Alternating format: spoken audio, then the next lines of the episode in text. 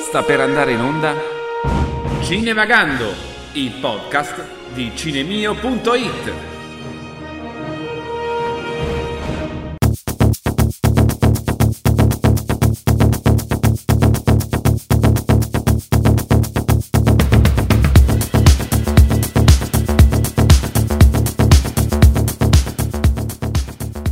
E benvenuti a Cinevagando, il podcast di cinemio.it. Io sono Luigi Coccia e insieme alla redazione vi terremo compagnia raccontandovi di cinema.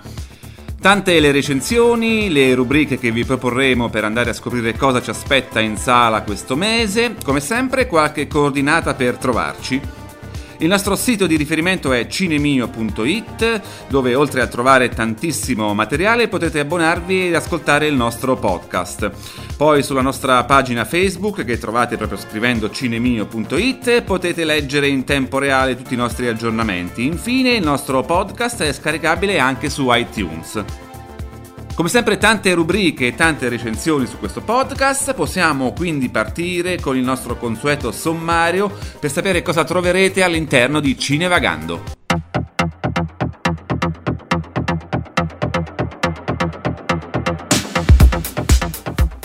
I Frankenstein, Scorsese e DiCaprio, l'ultimo film dei fratelli Cohen e tanti altri film nelle recensioni di Antonella Molinaro.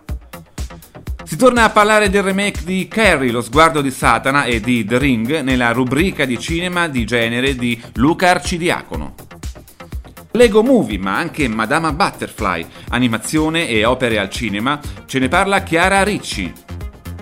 Infine prosegue la nostra monografia sul grande Totò ad opera di Francesca Barile. Mettetevi comodi dunque, Cinevagando può cominciare.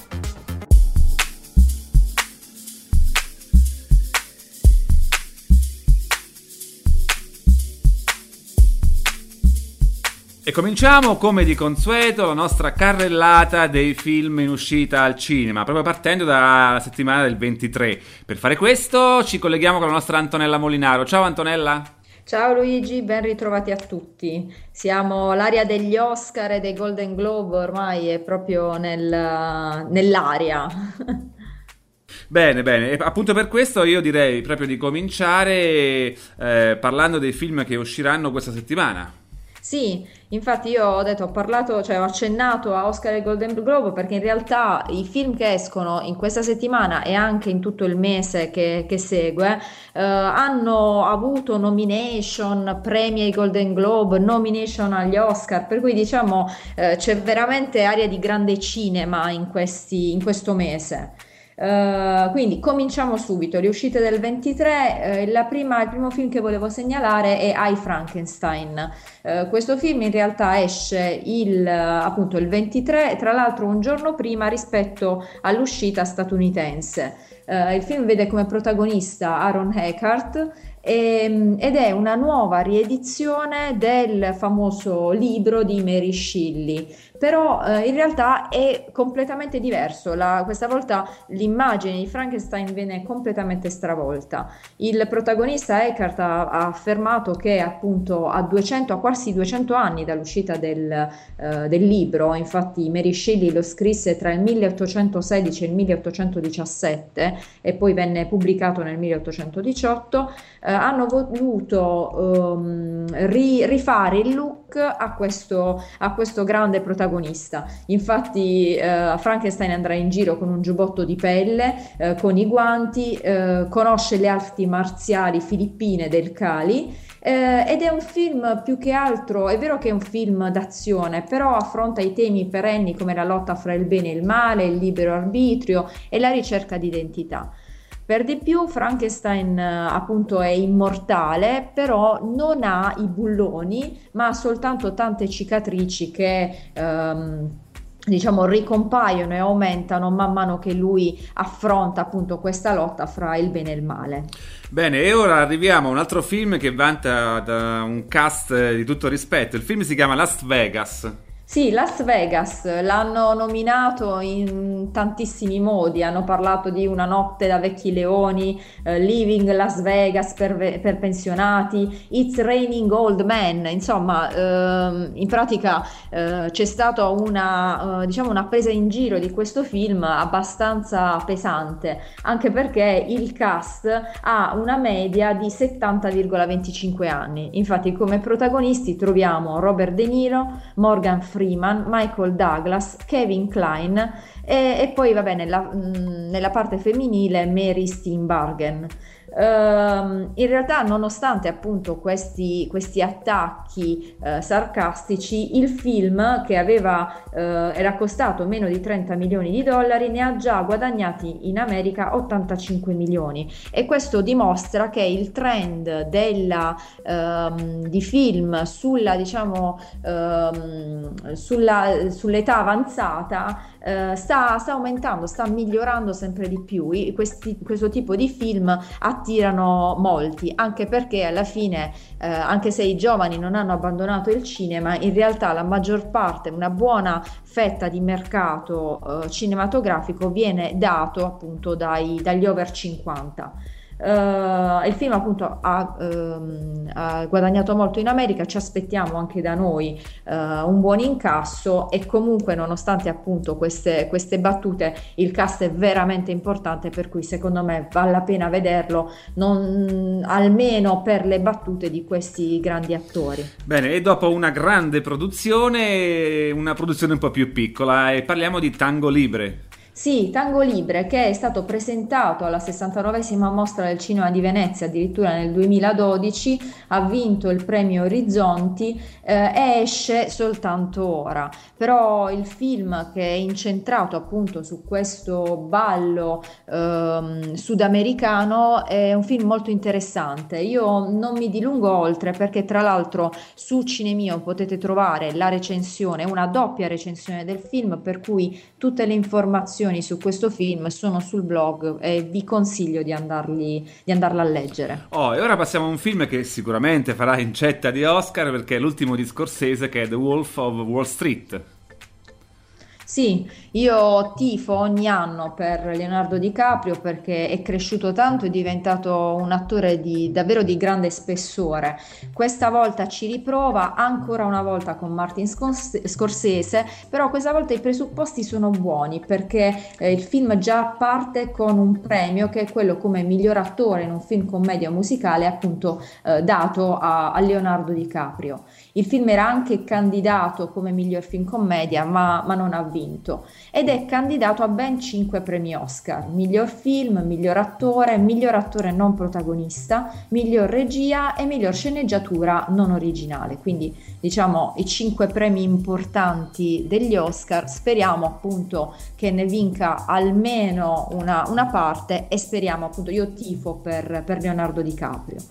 Il film è, racconta, anche questo, in questo caso è tratto da una storia vera, racconta la storia vera di Jordan Belford, un, uh, un dentista mancato che uh, decide di diventare un broker e a cavallo degli anni 90 diventò miliardario, uh, però con dei metodi abbastanza um, eh, poco, poco eh, legali. Infatti si trovò sotto in- inchiesta dell'FBI e andò a finire anche in prigione.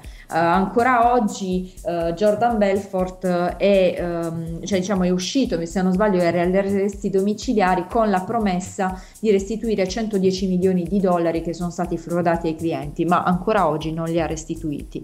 La ricostruzione è abbastanza veritiera perché ehm, Leonardo DiCaprio ha uh, vissuto molto tempo, ha parlato spesso con Jordan Belfort e lui non gli ha negato nessuna, non gli ha nascosto nulla uh, fino alla, agli abusi di, uh, di, droghe, di cocktail, di, di, di medicinali lui, di cui lui, cioè che lui faceva e, e che quindi sono stati ripresi anche nel film.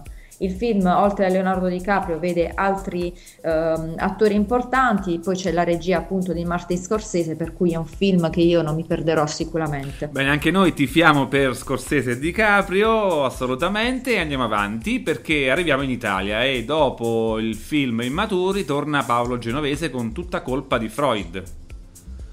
Sì, dopo Immaturi e Immaturi il viaggio genovese eh, firma questa nuova regia che però viene appunto dopo eh, una famiglia perfetta che, era, eh, che è un film un po' diverso dai suoi eh, ultimi film e che eh, diciamo ha, ehm, ha dato un, una svolta alla, appunto, alla regia di, di, Genovese. Infatti una famiglia perfetta non ha avuto il successo sperato ed è stato un peccato e tutta colpa di Freud vuole riprendere un po' quel genere, il genere commedia che secondo Genovese è un po' eh, maltrattato in Italia perché ehm, si tende a, eh, a insistere sui film comici e poco sulla commedia, la commedia all'italiana che ha fatto così tanto, ha dato così tanto appunto eh, al cinema italiano che è stato poi tra l'altro esportato anche eh, all'estero. Il film vede come protagonista Marco Giallini, un attore che io amo molto, che veramente ultimamente sta facendo davvero grandi interpretazioni eh, e lui interpreta uno psicanalista che eh, è alle prese con i problemi delle sue tre figlie, interpretate da Vittoria eh, Puccini, tra le altre, cioè Vittoria Puccini e Anna Foglietta. Eh, poi troviamo anche nel film Alessandro Gasman, Claudia Gerini e Vinicio Marchioni, per cui anche il film, eh, anche il cast è bello eh, importante. Eh, io credo che sia un film che ehm, valga la pena vedere, un po' come ho detto, una famiglia perfetta che purtroppo non, non ha avuto il successo sperato. Bene, e terminiamo le uscite del 23 di questa settimana con eh, un film francese che è Tutto sua madre. Sì, eh, questo regista Guillaume Galien, spero di averlo detto bene perché il francese lo conosco poco, ehm, dirige e interpreta questo film autobiografico, completamente autobiografico, che in Francia nelle prime settimane di programmazione ha incassato quasi 13 milioni di euro, eh, nonostante la forte concorrenza di titoli hollywoodiani. Eh, questo attore ha um, ultimamente, appunto, tra l'altro, ha anche um, diretto e interpretato la versione teatrale dello stesso film ed è una commedia che fa ridere perché ribalta i luoghi comuni omofobi e quelli eh, pro gay, per cui diciamo eh, in questo caso in realtà è la mamma eh, di eh, Guillaume a, a pensare che il figlio sia gay e lui che deve cercare di far ricredere sua madre su, su questo fatto. Quindi eh, diciamo è una commedia che sicuramente sarà molto simpatica. Bene, siamo sempre a Cinevagando in compagnia di Antonella Molinaro e diamo adesso una scorsa ai film che usciranno il 30 di questo mese. Iniziamo con eh, eh, questo film eh, di Margaret von Trotta che si chiama Anna Arendt. Sì, il, il, film di Anna Arendt esce in realtà qualche giorno prima, il 27 gennaio. Io eh, ci tengo a segnalarlo perché eh, Margarete von Trotta è venuta al Bifest l'anno scorso, al Bifest 2013, insieme a Barbara Sukova, la, la protagonista del film. Quindi su Cinemio c'è eh, tutta la lezione di cinema di Margarete von Trotta e di Barbara Sukova, nel quale tra l'altro si parla molto di Anna Arendt, per cui ehm, invito i lettori e gli ascoltatori ad andare a leggere, la, a leggere la lezione di cinema e a guardare i video e ad andare a vedere il film perché sicuramente ne vale la pena. E il 30 di gennaio esce anche questo film francese per tutta la famiglia che si chiama Belle and Sebastian. Sì, uh, il film diretto da Nicolas Vanier, che è uh, un, un, regista che per più di 25 anni ha percorso i territori più selvaggi delle montagne, un grande uh, regista, ha fatto molti, molti documentari e quindi diciamo l'importanza della natura per lui è, è fondamentale. Tra l'altro infatti lui patrocina tra le altre iniziative anche un'organizzazione eh, fondata dal Ministero dell'Educazione Nazionale in cui scopo è proprio quello di promuovere l'eco- l'ecologia. Quando gli hanno proposto questo film, eh, lui aveva amato tantissimo il, diciamo, il cartone animato e degli anni Ottanta che magari tutti noi ricordiamo e un po' si sentiva, ha avuto qualche dubbio all'inizio perché ogni episodio secondo lui aveva un'importanza fondamentale, quindi ridurlo ad un film per lui sarebbe stato difficile. Ha accettato solo a certe condizioni. Innanzitutto trovare un bambino eccezionale e l'ha trovato nel piccolo eh, Felix Bossuet eh, che interpreta appunto eh, Sébastien ehm, e poi ehm, ha voluto girare in tre stagioni diverse in montagna, il che è stato abbastanza complicato perché insomma girare la montagna in, in tre stagioni diverse non è proprio facilissimo e poi ambientare il film all'epoca della seconda guerra mondiale. Il risultato è un film davvero molto bello eh, che ha avuto già eh, un buon successo, anzi non un buon, eh, ha sbancato, ha, ha emozionato oltre 2 milioni di francesi in sole tre settimane e quindi arriva finalmente in Italia. Tra l'altro anche da noi in Italia c'è eh, diciamo un impegno a livello ambientalistico, ecologico eh, sul film, infatti eh, il film è, eh, si lega all'OIPA che è l'Organizzazione Internazionale Protezione Animali e ci sono una serie di iniziative benefiche dedicate alla, santa, alla salvaguardia di tanti piccoli cuccioli di cane appunto legati al film, per cui eh, chiunque andrà a vedere il film avrà anche aiutato eh, i nostri piccoli amici. Bene, e andiamo avanti, torniamo in America perché un altro film eh, molto importante e discusso è Dallas Buyers Club.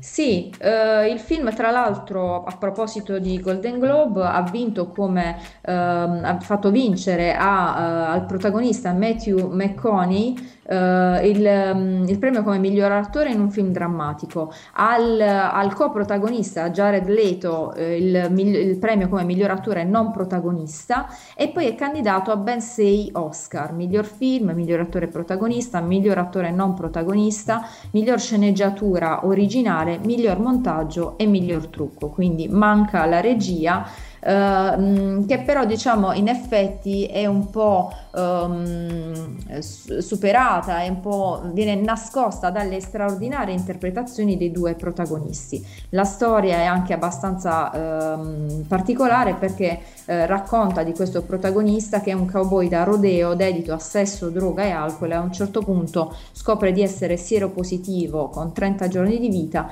e quindi decide di, di lottare. Uh, è un romanzo di formazione e di trasformazione di un uomo che da razzista, omofobo e vizioso diventa portatore di compassione e salvezza contro la corruzione di un sistema sanitario, de, del sistema sanitario americano che è piegato agli interessi delle società farmaceutiche. Quindi il film, il tema è importante, i protagonisti sono, sono molto bravi, eh, sicuramente un Oscar almeno riuscirà a vincerlo questo film.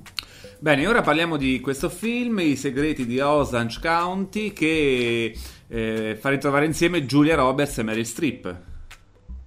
Sì, um, il film è stato candidato, um, eh, è stata candidata Meryl Streep come miglior attrice in un film commedia musicale e Julia Roberts come miglior attrice non protagonista. Si sperava in qualche premio che non è arrivato e in realtà qualcuno aveva scommesso anche sulle nomination all'Oscar, invece um, eh, no, ci sono state, no, le stesse nomination ci sono state, però ho detto non, purtroppo non hanno vinto nessun nessun premio ai Golden Globe. Uh, il film appunto vede come mh, mm, nel cast Meryl Streep, eh, Julia Roberts, Juliette Lewis, Ewan McGregor, quindi un bel cast e racconta la storia di, uh, delle figlie, uh, tra cui appunto Julia Roberts, che accorrono a casa della madre Violet, che è Meryl Streep, che è malata di cancro alla bocca um, e dipendente dai medicinali e arrivano, ritornano a casa per l'improvvisa scomparsa del padre. Però diciamo eh, questa riunione scoprirà eh, degli altarini che metteranno un po' sottosopra la, eh, la famiglia. Uh, ho detto io tifo anche per le protagoniste Meryl Streep è sempre molto brava per cui speriamo che riesca um, ad ottenere l'Oscar e della serie un horror al mese non fa mai male esce il film che si chiama Il Segnato sì, io lo accenno, lo, lo, segnalo perché so che tra gli ascoltatori di Cinemio ci sono eh, molti amanti del genere, per cui appunto, come, come dici tu, c'è sempre un'uscita horror. Eh, il segnato è di Christopher Landon con Andrew Jacobs e Molly Ephraim e, eh, e racconta la storia di questo di Jesse che dopo essere stato segnato viene inseguito da misteriose forze, mentre la sua famiglia cerca disperatamente di salvarlo. Quindi non so come andrà a finire, in realtà non penso di, di, saperlo perché questo genere non mi piace molto, però sicuramente non deluderà gli amanti appunto del genere. Oh, invece un genere che ti piace è la commedia italiana, infatti parliamo di La gente che sta bene. Sì, un film di Francesco Patierno che vede come protagonisti eh, Claudio Bisio, Diego Batantuono e Margherita Bui. Eh, il film è tratto dall'omonimo libro di eh, Federico Baccomo che ha costruito il suo protagonista facendolo volare da Milano, tra Milano e Londra, sempre inso- indaffarato, sempre insofferente, perché in realtà è un uomo che si è fatto da solo e che è diventato eh, ricco e che cerca di mantenere a tutti i costi questo status. In realtà però il, la crisi eh, avrà il suo effetto anche su di lui e quindi da un giorno all'altro il suo mondo eh, scomparirà, per cui è una lotta eh, che eh, Claudio Bisio fa eh, come protagonista appunto di questo film. Eh, tra l'altro sarà bello vedere la coppia Bisio Vatantuono ehm, insieme, che poi è da sempre una garanzia e, e tra l'altro Patierno ritrova Diego Vatantuono dopo eh, il film appunto Cose dell'altro mondo. Ricordiamo anche che Federico Baccomo, appunto il, l'autore dell'omonimo libro, aveva già scritto il romanzo Studio illegale che era diventato un film con protagonista Fabio Volo. Bene, con le uscite del 30 di gennaio finisce qui la prima parte delle recensioni con la nostra Antonella Molinaro, sentiamo più tardi per la seconda parte. Cinevagando può continuare.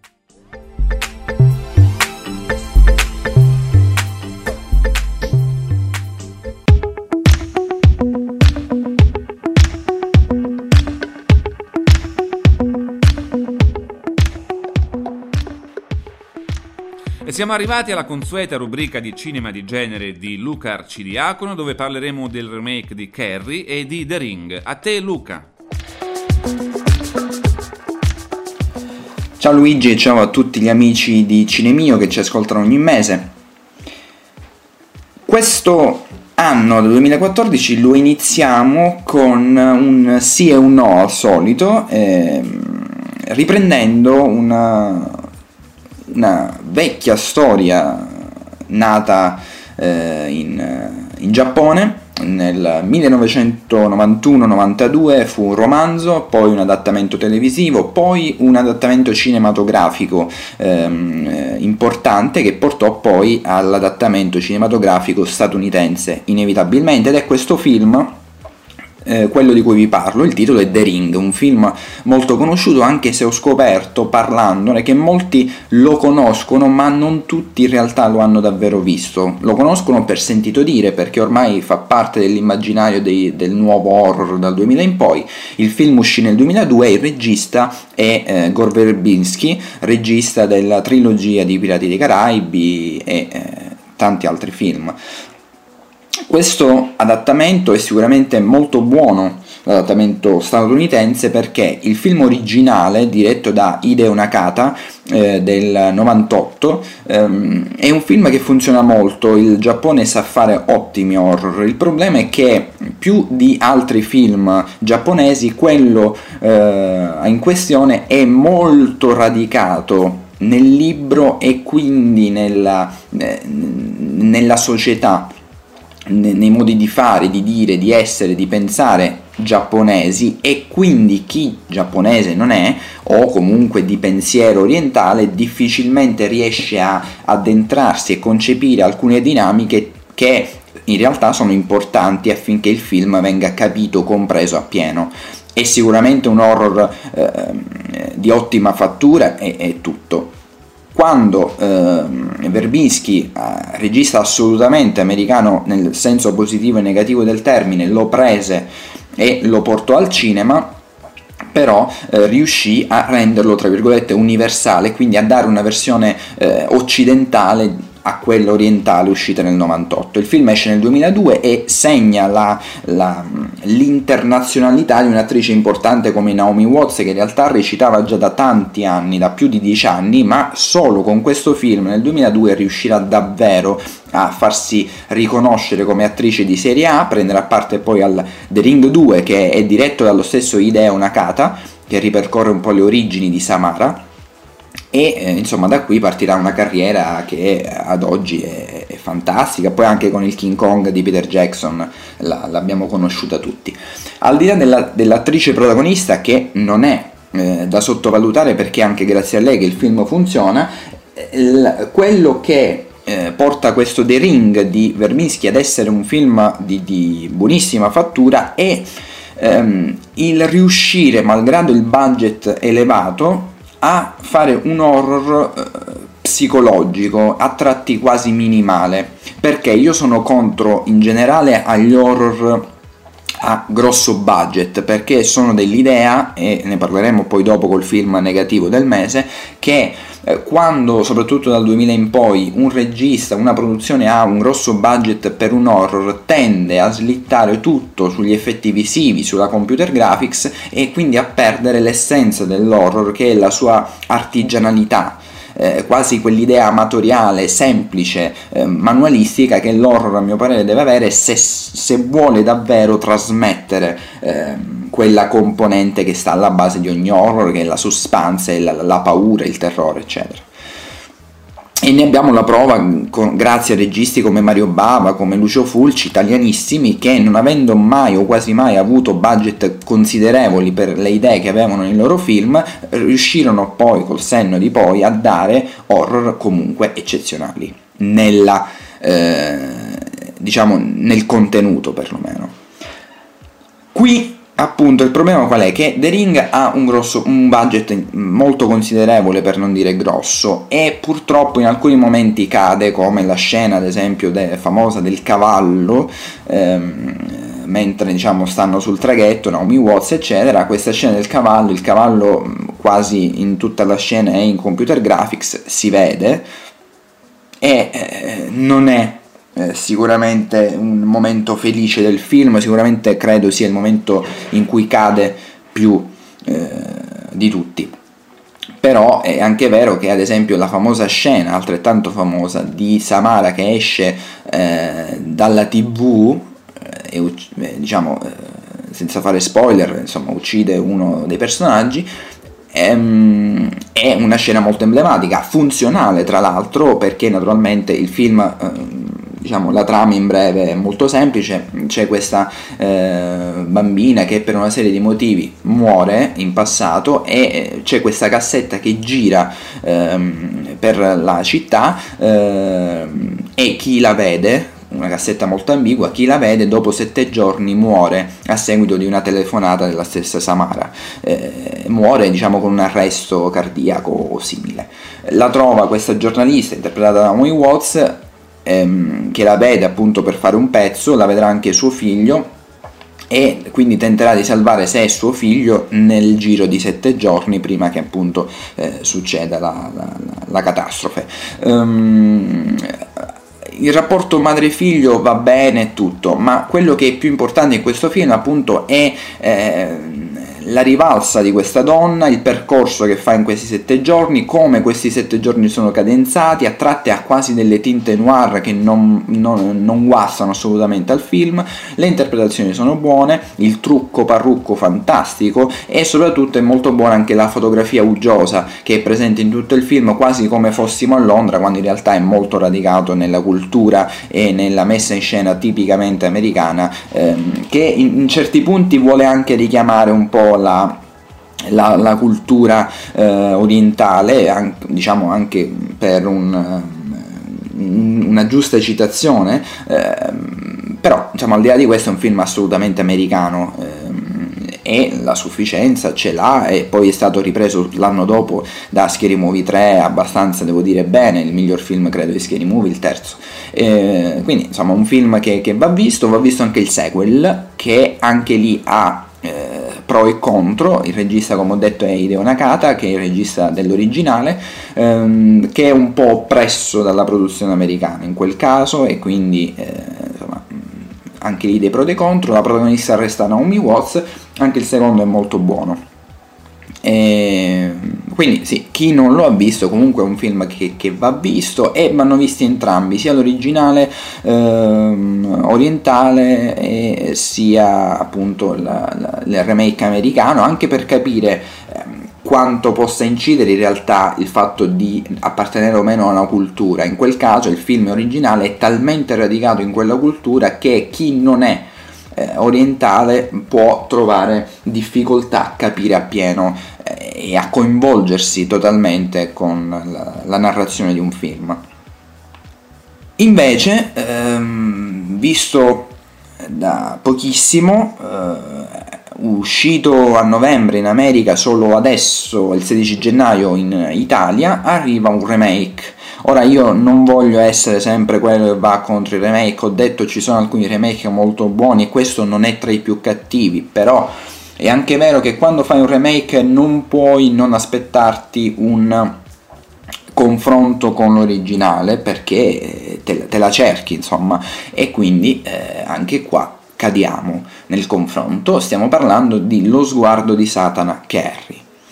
L'avevo citato tra i film attesi del 2014, in effetti è un film che attendevo per diversi motivi, per curiosità, in primis, come spe- credo un po' tutti quelli che lo vogliono vedere, per eh, aspettativa nella reinterpretazione ehm, Savas dire che il trailer era abbastanza buono, ma il trailer confonde a prescindere. Per le interpreti, perché c'era Chloe Grace Moretz, protagonista, nei panni che furono di Sessi Spacek, um, ed è un'attrice che ammiro molto, che è molto brava, che ha fatto anche un altro remake, quello di Blood Story, ed era lì molto buono come remake, eh, il remake di Lasciami entrare ed è un'attrice che mi piace comunque perché ha dimostrato già in pochi anni, ancora tipo 16 anni, di, di essere molto brava, di saper giocare dall'action alla commedia, al thriller, all'horror, al dramma.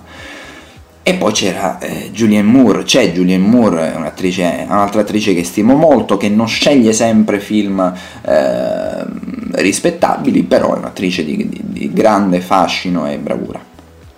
Esce questo film, Kimberly Pierce la regista.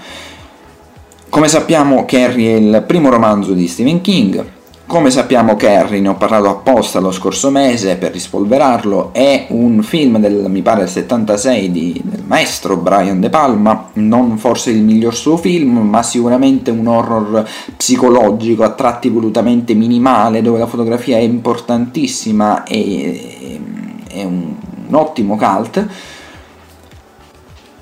E arriviamo a questo film, appunto uscito il 16 gennaio. La regista, come ho detto, Kimberly Pierce. Ehm, I primi 5-10 minuti del film sono molto buoni e sono stato contento perché ho detto mazza, eh, sono partito pre- forse un po' prevenuto, però mh, godiamoci questo spettacolo perché grazie a Julian Moore c'è una scena mancante nel, nel film di De Palma che però funziona molto qui. Il primo grosso problema del film, purtroppo, diventa quello che molti potevano pensare fosse invece un pregio, cioè Chloe Grace Moretz, la protagonista, perché molto brava, ok, va bene, però anche ha un difetto, qual è? Che Sissy Spacek e credo anche, non ho letto il libro, ma credo ci fosse questo particolare anche nel libro, è era una bellezza acqua e sapone, una bellezza molto ehm, semplice, molto pura, molto, eh, aveva un, uno sguardo, aveva anche un, quasi volesse intendere una sorta di ritardo dovuto anche alla colpa eh, de, di questa madre eh, padrone eh, di questa figlia che credeva nel suo Dio, eh, eccetera. Chloe Grace Moretz eh, ripropone questa idea, chiaramente è quello il personaggio, ma ha una bellezza più esplicita, più tra virgolette, ma non del tutto esplosiva, una bellezza più, più facilmente visibile che comunque passa eh, anche se le sporcano i capelli, anche se la vestono in un certo modo, anche se eh, inarca le spalle. Mm, quindi è, è difficile già credere che un tipo di persona così venga emarginata così in modo così assoluto appunto a scuola. E già questa è una cosa molto forte perché chiaramente è la protagonista, quindi se già perde di credibilità lei perde il film in sé, quindi qua nel momento del casting ehm, doveva esserci una scelta più portata non al potere dell'attrice che è vero porta gente al cinema perché ormai è un nome, ma al potere che poteva dare al personaggio, in questo caso la Morez perde per quanto sia brava, bella e tutto. Ehm, un'altra cosa grossa a sfavore del film sono due scene, le due scene importanti cardine del film, quella della doccia e quella del ballo, perché il film di De Palma è dieci passi sopra, ma non peraltro perché è girata e poi montata a mio parere male perché perde di intensità, perde di suspense. Poi c'è anche il discorso che De Palma giocava tantissimo grazie al direttore della fotografia con ehm, colorazioni particolari, ehm, tipi di gelatine, eccetera. E qua non esiste questa cosa, addirittura perde di intensità la scena del del ballo dove da, da, momenti diversi allunga il momento in cui cade questo sangue su Carrie che poi porta diciamo alla fase finale del film all'esplosione di questi poteri quasi telecinesi che ha um, e perde assolutamente di ritmo. Poi eh, il sangue perché non può esistere che in un film horror, o presunto che sia, il 90-80% del sangue che si vede è sangue fatto in CG, in computer graphics. Non si può tollerare, qua si riporta al discorso che ho fatto prima su The Ring, cioè quando abbiamo un budget considerevole, qui eh, mi sembra un 30 milioni di budget, comunque buono per un horror, si tende a usarlo per la computer graphics o comunque per scene action molto mirabolanti che qui ci sono sempre nell'ultima parte del film, insomma chi sa la storia lo sa. Ehm, non puoi fare il sangue in computer graphics, proprio nella scena quando cade il sangue su Carrie al ballo e anche un po' in altri momenti eh, non puoi assolutamente perché perdi credibilità, perché perde soprattutto il ritmo dell'horror in sé. No, assolutamente.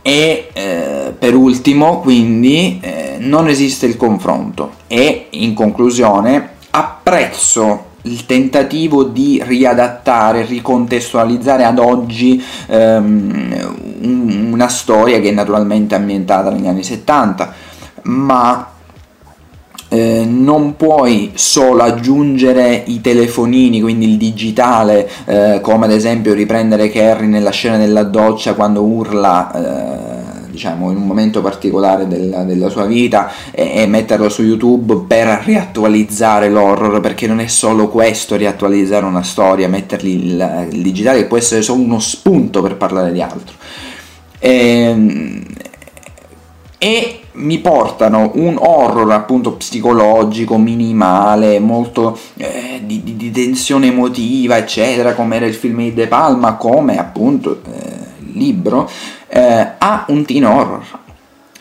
Il solito ennesimo teen horror da eh, liceo, eccetera, eccetera. No, non esiste assolutamente perché non era questa l'origine e il, questo riadattarlo così non esiste assolutamente unica, ripeto, punta positiva, l'interpretazione di Julian Moore che eguaglia assolutamente quella dell'originale di, di, interpretata da Piper Laurie, ehm, anzi in certi punti a mio parere la, la supera, si può dire, mm, al, al, di là della scena iniziale, proprio tutta l'interpretazione del film in sé, sappiamo che Julian Moore è una signora attrice e qui lo dimostra ancora una volta, eh, il personaggio non è semplice ed è facilmente superficializzabile, lei invece l'ha reso, l'ha, l'ha approfondito e lo, lo, rende perfettamente unica nota positiva del film.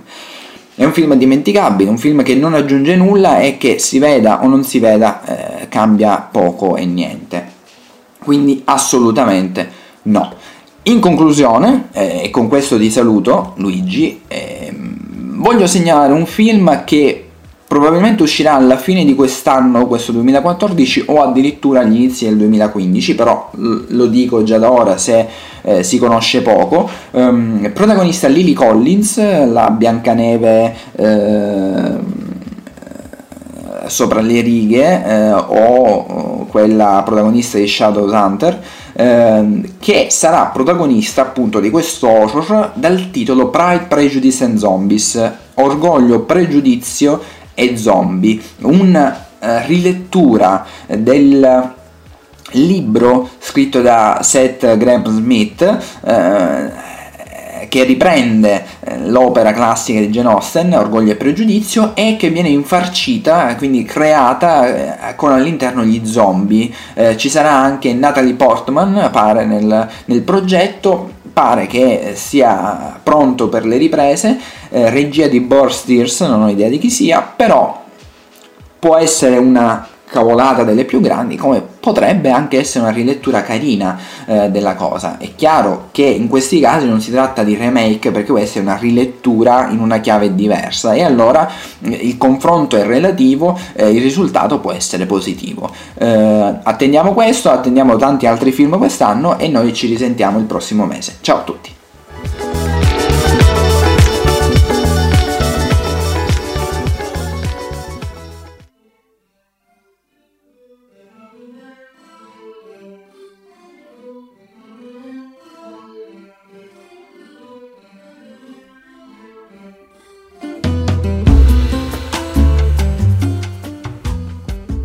Diamo come sempre il benvenuto alla nostra Chiara Ricci. Ciao Chiara. Ben trovato Luis e ben trovato anche a tutti gli ascoltatori del podcast. Oh, come ogni mese con Chiara andiamo alla ricerca delle visioni particolari che il cinema ci offre e che difficilmente si possono trovare in giro, ma se vi addentrate un po' meglio magari riuscite a trovare la sala che proietta alcune delle nostre proposte. Io direi subito Chiara di partire con eh, i film di animazione. Cosa hai trovato in giro? Beh, diciamo che a febbraio ci aspettano ben quattro cartoni animati in sala e si comincia proprio da sabato 1 febbraio con una produzione giapponese che è eh, Dragon Ball Z, la battaglia degli dei, con la regia di Masahiro Osoda. Questa volta abbiamo oh, Son Goku che è impegnato in una difficile battaglia contro il dio della distruzione che si è risvegliato dopo un letargo. La Terra aveva finalmente ritrovato in pace, ma ora deve affrontare un nuovo pericolo. Ce la farà Goku a sconfiggere il terribile Bills? I suoi poteri non sembrano in grado di bloccare i suoi fortissimi attacchi, ma dovrà imparare ad accrescere la sua potenza e a raggiungere il livello di Super Saiyan God, ma ha mai avuto in precedenza. E si continua, sempre con un cartone animato, questa volta con una produzione sudafricana con Kumba di Anthony Silverstone e si va in sala giovedì 6 febbraio. È il sequel di Zambesia, racconta la storia di una zebra con le strisce a metà che, escluso dalla propria mandria e dalla propria famiglia, si avventurerà in un viaggio oltre i confini del gruppo di appartenenza. Durante questo suo percorso si imbatterà in una serie di altri animali, bizzarri altrettanto quanto lui, e grazie a loro capirà che essere diversi non rappresenta sempre una debolezza, ma può anche essere un punto a proprio favore. Inoltre si tornerà in sala il giovedì 20 febbraio, quindi ci addentriamo verso la fine del mese con una produzione americana eh, dal titolo The Lego Movie, con la regia di Phil Lord, Chris Miller e Chris McKay. È un film d'animazione digitale in 3D, segue le avventure di Emmet, un pupazzo Lego ordinario, ligio alle regole e del tutto comune, e che viene erroneamente identificato come una persona dai poteri straordinari, la figura chiave per salvare il mondo. Viene così coinvolto da un gruppo di sconosciuti in una missione epica nel tentativo di fermare un tiranno malvagio, un'avventura senza, senza speranza per Emmet, che lo coglie decisamente impreparato. E infine in sala il 27 febbraio, giovedì, con una produzione nuovamente giapponese dal titolo La scuola più pazza del mondo. C'era una volta la scuola elementare St. Clair, c'erano una volta tre super simpatiche bambine, Mako, l'autentica super peste, Miko, super vanitosa quanto nessun'altra, e Mutsuko, l'immancabile super secchiona. Gironzolando e giocherellando per la scuola, le tre vispe amichette una mattina si imbattono nell'aula di scienze, dove un grande cartello appeso alla porta le mette in guardia, vietato entrare. Ovviamente il super trio non si lascia intimorire e senza, pensar- troppo, in un attimo è già dentro la sala. Ebbene, questi sono i film di animazione che potrete tranquillamente vedere al cinema. Andiamo invece a scoprire eh, qualche pellicola invece da ricercare nella vostra città e iniziamo proprio con una pellicola che riguarda il balletto. Ebbene sì, perché si torna in sala anche questo mese con il balletto e questa volta sempre con il Bolshoi con Illusioni perdute. Si torna in sala domenica 2 febbraio e questo balletto è basato sul romanzo omonimo di Balzac, appunto, Le illusioni perdute. È una storia fatta di passioni, di ambizioni e di delusioni. Il libro è un romanzo diviso in tre parti, è dedicato a Victor Hugo e si inserisce nella produzione di Balzac che si occupa di studiare usi e costumi della società francese. Eh, la storia è incentrata su un giovane ambizioso che si chiama Lucien de Rubempré che percorre un percorso dissestato e deludente tipico dell'uomo di provincia pieno di debolezze e che sa vestire i panni dell'eroe e dell'antieroe allo stesso momento. Ebbene, e passiamo invece ora ad occuparci dei documentari che sempre più successo hanno al cinema. Ne hai trovati ben quattro, vero? Sì, anche questo mese documentari ne, ce ne sono parecchi, a quanto pare eh, sono alla pari con i film d'animazione, quindi vuol dire che al cinema hanno eh, molto successo. E si comincia con martedì 4 febbraio con eh, il documentario dedicato a Justin Bieber, appunto Justin Bieber's Believe, con la regia di John M. Chu, appunto con Justin Bieber. L'enfant prodige Bieber propone a tutti i suoi fan l'attesissimo Justin Bieber's Believe, il film evento che farà rivivere agli spettatori cinematografici le avventure di una carriera fulminante e le emozioni di un anno incredibile con un tour dal tutto esaurito che ha mandato in delirio i Beliebers di tutti i continenti. Saranno anche svelati i segreti del successo di Justin, nascosti nel backstage e dietro ai riflettori del suo ultimo tour, nei suoi pensieri più intimi e nelle sue riflessioni. Inoltre si torna sempre in sala, parlando appunto di documentari, con eh, un altro documentario il 6 febbraio di Sebastian Junger, Which Way is the Front from Here? The Life and the Time of Tim Hetherington, si parla appunto di questo fotoreporter che è sempre stato alla ricerca dell'umanità all'interno del contesto bellico, come evidenziato già dal pluripremiato lavoro. Quando lui e Sebastian Younger ripresero per un anno la quotidianità di un plotone di soldati americani in Afghanistan, non erano semplicemente alla ricerca di azione, ma volevano concentrarsi su quei piccoli e apparentemente insignificanti momenti che rendono tale una guerra, il film è un omaggio a questo uh, fotoreporter che nonostante trascorse la maggior parte del suo tempo viaggiando per le zone di guerra, era sempre alla ricerca di verità prima ancora che dell'avventura. E inoltre, giovedì 13 febbraio, ci aspetta The Square El Midan, regia di Jeyan Nouagem, si tratta di un eh, documentario che racconta della rivoluzione di piazza di Tahir, eh, ha portato alla caduta del governo di Mubarak, ma mentre per il mondo intero tutto poteva considerarsi concluso, per cinque rivoluzionari quello è solo l'inizio di un cambiamento radicale. Tra l'euforia per la vittoria e i pericoli del periodo di transizione militare, i cinque sono impegnati in un viaggio che cambierà le loro vite e metterà in evidenza come chi ha potere non è disposto a rinunciarvi molto facilmente. E infine, eh, con il quarto documentario di, che uscirà giovedì 20 febbraio, con la regia di Jess Bill, con Jason, Eren e Gary Becker e Pat Becker e Ron Becker, si tratta appunto di Jason Becker Not Dead Yet. È un film documentario sulla straordinaria vita di un famoso prodigio musicale che lotta contro la sclerosi laterale amiotrofica, il cosiddetto morbo di Lou Gehrig, da 22 anni. Una paralizzante malattia terminale, senza un reale trattamento o cura, intrappolata all'interno del corpo del chitarrista heavy metal Jason Becker da oltre 15 anni. Una malattia che lo rende incapace di muoversi, parlare e suonare lo strumento, che lo ha portato alla notorietà internazionale a soli 19 anni. Bene, e passiamo infine a delle opere al cinema. Sì, ci attendono anche due opere questo mese e il 4 febbraio si va in sala con la Madame Butterfly, ripresa dal Teatro Reggio di Torino, e racconta appunto oh, del... ci troviamo nel Giappone della fine del secolo scorso. Butterfly è una geisha quindicenne, va in sposa ad un ufficiale della marina americana, Pinkerton, ma la loro unione è di breve durata, poiché ben presto l'ufficiale riparte per gli Stati Uniti, lasciando senza nessun rimorso la ragazza, che invece continua a pensarlo e ad amarlo, soprattutto ora che dalla loro unione è nato un figlio. È un'opera pucciniana in due atti e ovviamente è cantata in italiano.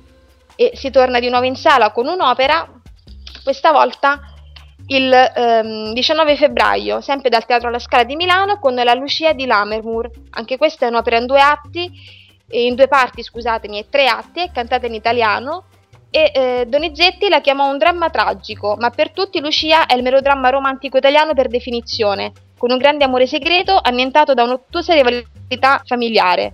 Ad aggiungere il suo estro artistico e alle innumerevoli maledizioni e belle morti del personaggio di Edgardo sarà uno dei più amati tenori italiani al mondo, l'aretino Vitor- Vittorio Grigolo, mentre il soprano di coloratura russa Albina Shaggy Muratova sarà l'angelica eroina impazzita per l'accanimento antiamoroso dei suoi parenti. Bene, anche questo mese quindi avrete di che ricercare al cinema. Noi ti ringraziamo come sempre Chiara e ti diamo appuntamento a te e ovviamente agli ascoltatori al prossimo mese. Grazie a voi, grazie Luis e agli appuntamenti del prossimo mese.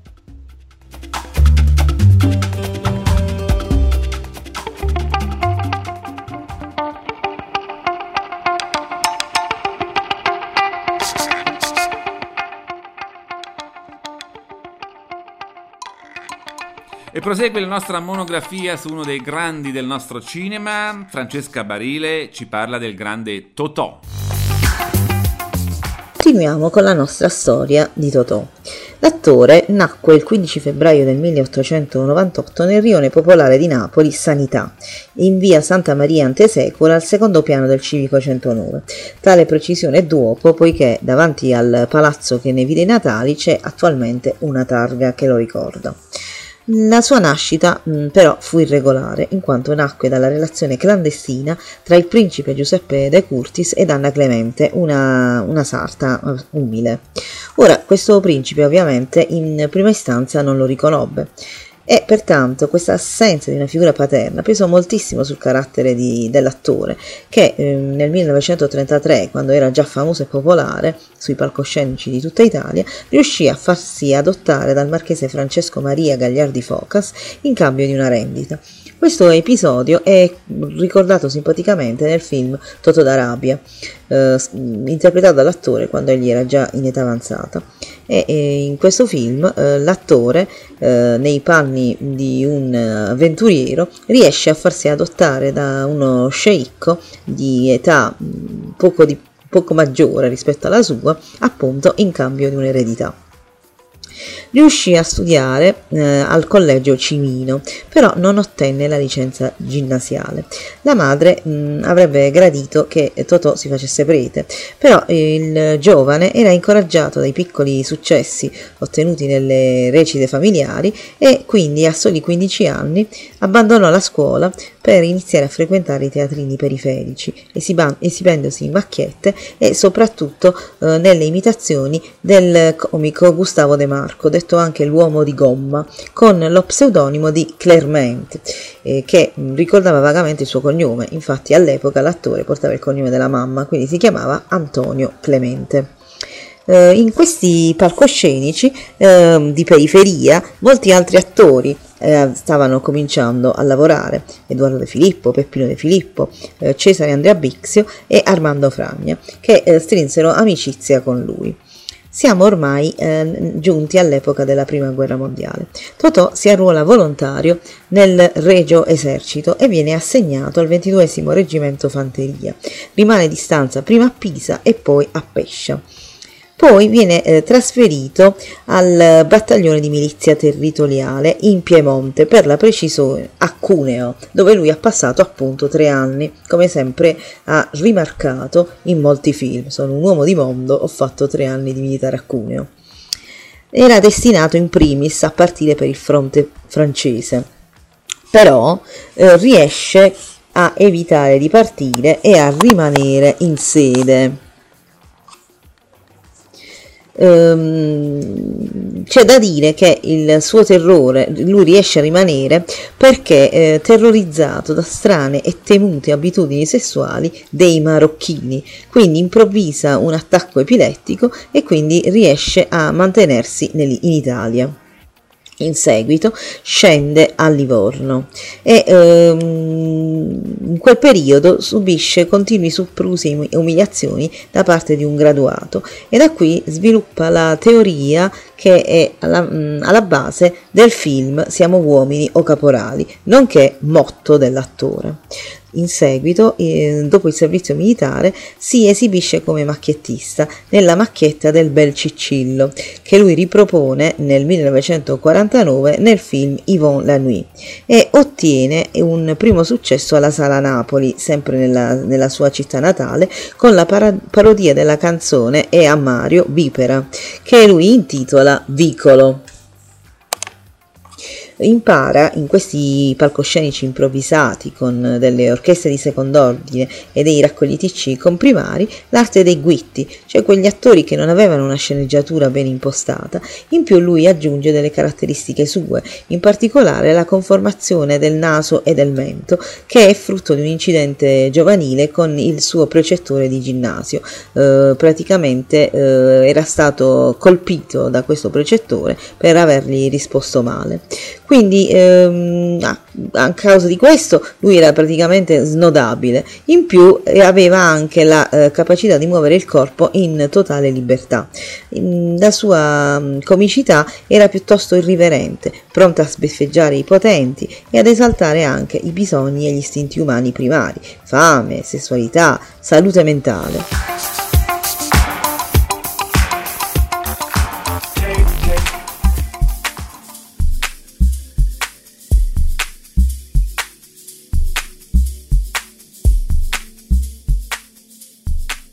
E siamo sempre con la nostra Antonella Molinaro per parlare delle uscite cinematografiche in sala e siamo al 6 di febbraio e partiamo con, una, con un bel film che aspettiamo da tempo che è l'ultimo dei fratelli Cohen. Sì, a proposito di Davis, l'ultimo dei fratelli Cohen, candidato a ben tre Golden Globe come miglior film, miglior attore in un film commedia eh, e migliore canzone originale. In realtà purtroppo il film non ha vinto nulla ai Golden Globe e tra l'altro ha avuto anche meno nomination, semplicemente miglior fotografia e miglior mixaggio sonoro. È un peccato perché eh, dopo il Grande Leboschi, Fratello dove sei, non è un, pare- un paese per vecchi, i fratelli Cohen raccontano eh, questa autobiografia, la vita, le canzoni, le disavventure di Ewan Davis, che è un cantautore sfortunato eh, perso nella New York degli anni 60, sospeso tra relazioni fallite, divani scomodi e contratti discografici che tra l'altro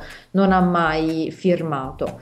Il film tra l'altro ehm, ha un, eh, un bel cast, infatti vede appunto il protagonista Oscar Isaac, eh, Kerin Mulligan, Justin Timberlake, John Goodman e eh, Gareth Edlung, quindi eh, diciamo il, il, cast è anche bello, abbastanza interessante. Bene, e torna anche Robert Redford in un film che lo vede assoluto protagonista, infatti il film si chiama All is Lost.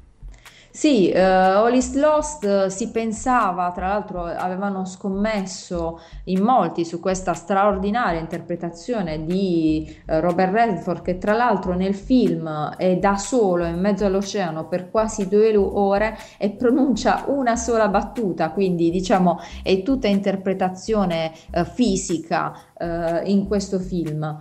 In realtà, appunto, si, si sperava in, almeno in una nomination agli Oscar, ma in realtà ha avuto solo la nomination come miglior montaggio sonoro. Ha, eh, ha vinto però ai Golden Globe la miglior colonna sonora originale e aveva la candidatura appunto come miglior attore in un film drammatico, ma non l'ha vinta. Eh, è un film un po' particolare, forse difficile da digerire. Eh, io lo, appunto lo consiglierei come per, per la, l'interpretazione attoriale di Robert Redford e, e basta. Bene, bene. E la passione per il remake continua a sfornare film americani, infatti esce una nuova versione di Robocop. Sì, una nuova versione di Robocop, tra l'altro che vede nel cast Gary Oldman e Michael Keaton, quindi diciamo uh, non un cast da quattro soldi. Uh, è una nuova reinvenzione, tra l'altro aggiornata con le nuove tecnologie di quell'eroe creato da Paul Verhoeven nel 1987. È sicuramente il reboot uh, più atteso dell'anno. Uh, il regista br- eh, brasiliano, tra l'altro, viene da una serie di documentari sulla violenza del suo paese, per cui uh, chi uh, più di lui può riportare interesse in questo mondo disumano, disturbante di Robocop. Per cui, diciamo, c'è questa curiosità sul film che porterà al cinema un po', un po' di gente. Bene, ora passiamo a un film che è stato definito il film più divertente dell'anno ed è Smetto quando voglio. Sì, è l'opera prima di Sidney Sibilia. Io ci tengo molto a questo film perché, eh, tra l'altro, ho già intervistato eh, Sibilia per un cortometraggio che si chiama Oggi gira così, ehm, di cui appunto c'è l'intervista nella mia rubrica dei registi emergenti. Io invito ad, a vedere il corto e a, a leggere l'intervista e invito anche eh, tutti quanti ad andare a vedere questo film, appunto, che come dicevi tu ehm, è molto, molto atteso. Il film, tra l'altro, ha anche un bel cast, troviamo infatti Edoardo Leo, Valeria Solarino, Valerio Aprea, Paolo Calabresi e Libero De Rienzo. Racconta una storia abbastanza particolare perché il protagonista è un ricercatore, un genio nel suo, nel suo campo, però arrivano i tagli all'università, lui viene licenziato e per sopravvivere decide di organizzare una rapina e quindi diciamo nel film si vedrà come andrà a finire. Ehm, ho detto io consiglio questa opera prima perché dobbiamo investire sui nostri giovani registi emergenti. Oh, e si investi, ha investito anche tanto su George Clooney, tanto che è diventato oltre ad attore anche regista. Infatti esce il suo nuovo film che si chiama Monuments Man. Sì, anche qui questo film è molto interessante e uh, ci si aspetta molto appunto da, da, Clooney che in questo film è di nuovo insieme a Matt Damon, ma troviamo anche John Goodman e Kate Blanchett. Uh, il film purtroppo non è stato candidato agli Oscar perché uh, il, è stata l'uscita l'uscita in America è stata spostata da dicembre a febbraio, quindi non, eh, non può competere nelle, nelle, candidature. È un peccato perché appunto il cast è all star ed è, eh, e anche la storia è molto interessante. Infatti eh, il film è tratto dal volume Monuments Man nel quale eh, il, lo scrittore ha scoperto l'esistenza di eh, questo speciale reparto eh, che andava durante la seconda guerra mondiale a recuperare, a salvare salvare dalla, uh, dalle razzie di, di Hitler um, quei, tutte quelle opere d'arte che sarebbero state altrimenti distrutte come, uh, come arte degenerata. Uh, George Clooney ormai come regista è diventato una garanzia a mio avviso, tra l'altro è anche uh, un bravissimo attore per cui sicuramente il film sarà, sarà un bel film da vedere. Oh, stiamo parlando delle uscite del 13 di febbraio e finalmente anche qui molto atteso il nuovo film di Carlo Verdone sotto una buona stella. Sì, io ho un debole per Carlo Verdone che tra l'altro ho incontrato più di una volta a Bari, infatti lui è venuto nel 2001 2011 e nel 2013 al Bifest a tenere ben due lezioni di cinema, la prima su, diciamo, su se stesso e la seconda, l'ultima nel 2013, insieme al fratello Luca Verdone, eh, nel quale aveva presentato un documentario tra l'altro su Alberto Sordi. In, durante la lezione di cinema aveva parlato del suo, di, del suo prossimo, del, del progetto eh, di film a cui stava lavorando e, e sicuramente il film è questo qui, Sotto una buona stella, nel quale tra l'altro ehm, cerca di rivalutare, ri, ehm, sì, rivalutare Cinecittà perché infatti il film è interamente girato oltre a un quartiere romano dell'Eur in due appartamenti che sono stati completamente ricostruiti con una dovizia di particolari straordinaria nello studio 15 di Cinecittà. Tra l'altro, Sotto una buona stella è ben il ventiquattresimo film da regista di, di, Carlo Verdone, ormai un regista maturo, importante, diciamo una pietra miliare del, del cinema italiano. Bene, lo aspettiamo sicuramente al cinema. Invece adesso parliamo di un fantasy che si chiama Storia d'inverno. Sì, eh, il film, questo film segna il debutto come regista del vincitore del premio Oscar alla sceneggiatura, eh, Akiva Goldsman, con A Beautiful Mind. Eh, e ha scritto anche la sceneggiatura del film tratta da un omonimo eh, romanzo. Il film vede protagonista Colin Farrell e Jennifer Connelly oltre a uh, Russell Crowe e eh, racconta una storia, infatti come hai detto tu, molto romantica, un fantasy eh, che, che, attraversa ehm, New York nell'arco di cento anni. Eh, è un racconto di miracoli, destini incrociati e della solita ricorrente battaglia fra il bene e il male. Per chi vuole fi- vedere un film romantico e versare anche qualche lacrimuccia, secondo me questo è il film ideale. E finiamo la carrellata dei film in uscita, in questo caso del 13 di febbraio, con un film italiano che è Il mistero di Dante. Sì, questo film è stato spostato, slittato di un giorno, infatti esce il 14 febbraio. In realtà molti hanno avuto il dubbio che fosse appunto un film d'amore, perché San Valentino eh, è il classico giorno nel quale magari gli innamorati vanno al cinema. E in realtà però, certo, Dante ha creato eh, la famosa eh, casta, il gruppo, i fedeli d'amore che è stato creato nel 1300, ma mh, in realtà il film è incentrato su eh, tutt'altro. Infatti il mistero di Dante vuole raccontare ehm, il, diciamo, i significati ehm, esoterici, i significati eh, appunto sì, esoterici del, dell'opera dantesca. Quindi quindi eh, un, um, vengono intervistati più uh, esperti del, del, settore e eh, si cerca di indagare sul perché c'è questa di, ascesa dagli inferi al paradiso che in realtà è un tema ricorrente in molte religioni, quindi non solo nella religione cattolica ma anche per esempio uh, ne, nella religione musulmana, insomma è, un, è una ricerca più che un film, è un documentario e uh, insomma anche io ho visto anche il, il trailer, mi ha molto incuriosito, sembra, sembra, un film interessante, sicuramente diverso dal solito. Bene, allora con questa, queste tue ultime parole finiamo qui la lunga carrellata di recensioni, eh, invitiamo tutti per la serata degli Oscar che ci saranno il 2 di marzo, potrete seguire ovviamente tutte le novità su cinemio.it e ringraziamo Antonella.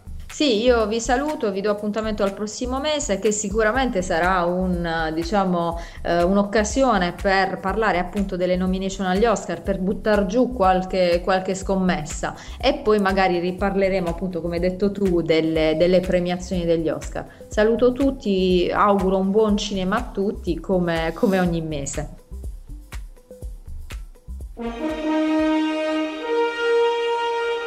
Avete ascoltato? Cinevagando, il podcast di cinemio.it. Finisce qui Cinevagando, io vi do appuntamento al 20 febbraio per l'uscita del prossimo podcast. Vi ricordo che su www.cinemio.it potrete trovare tutti gli argomenti che abbiamo trattato e vi lascio come ogni mese alla frase cinematografica che dice Metterò un disco di Gino Paoli. Lo sento spesso in questo periodo per rivivere i traumi di 15 anni fa. Fabio Traversa in Ecce Bombo. Buon cinema a tutti!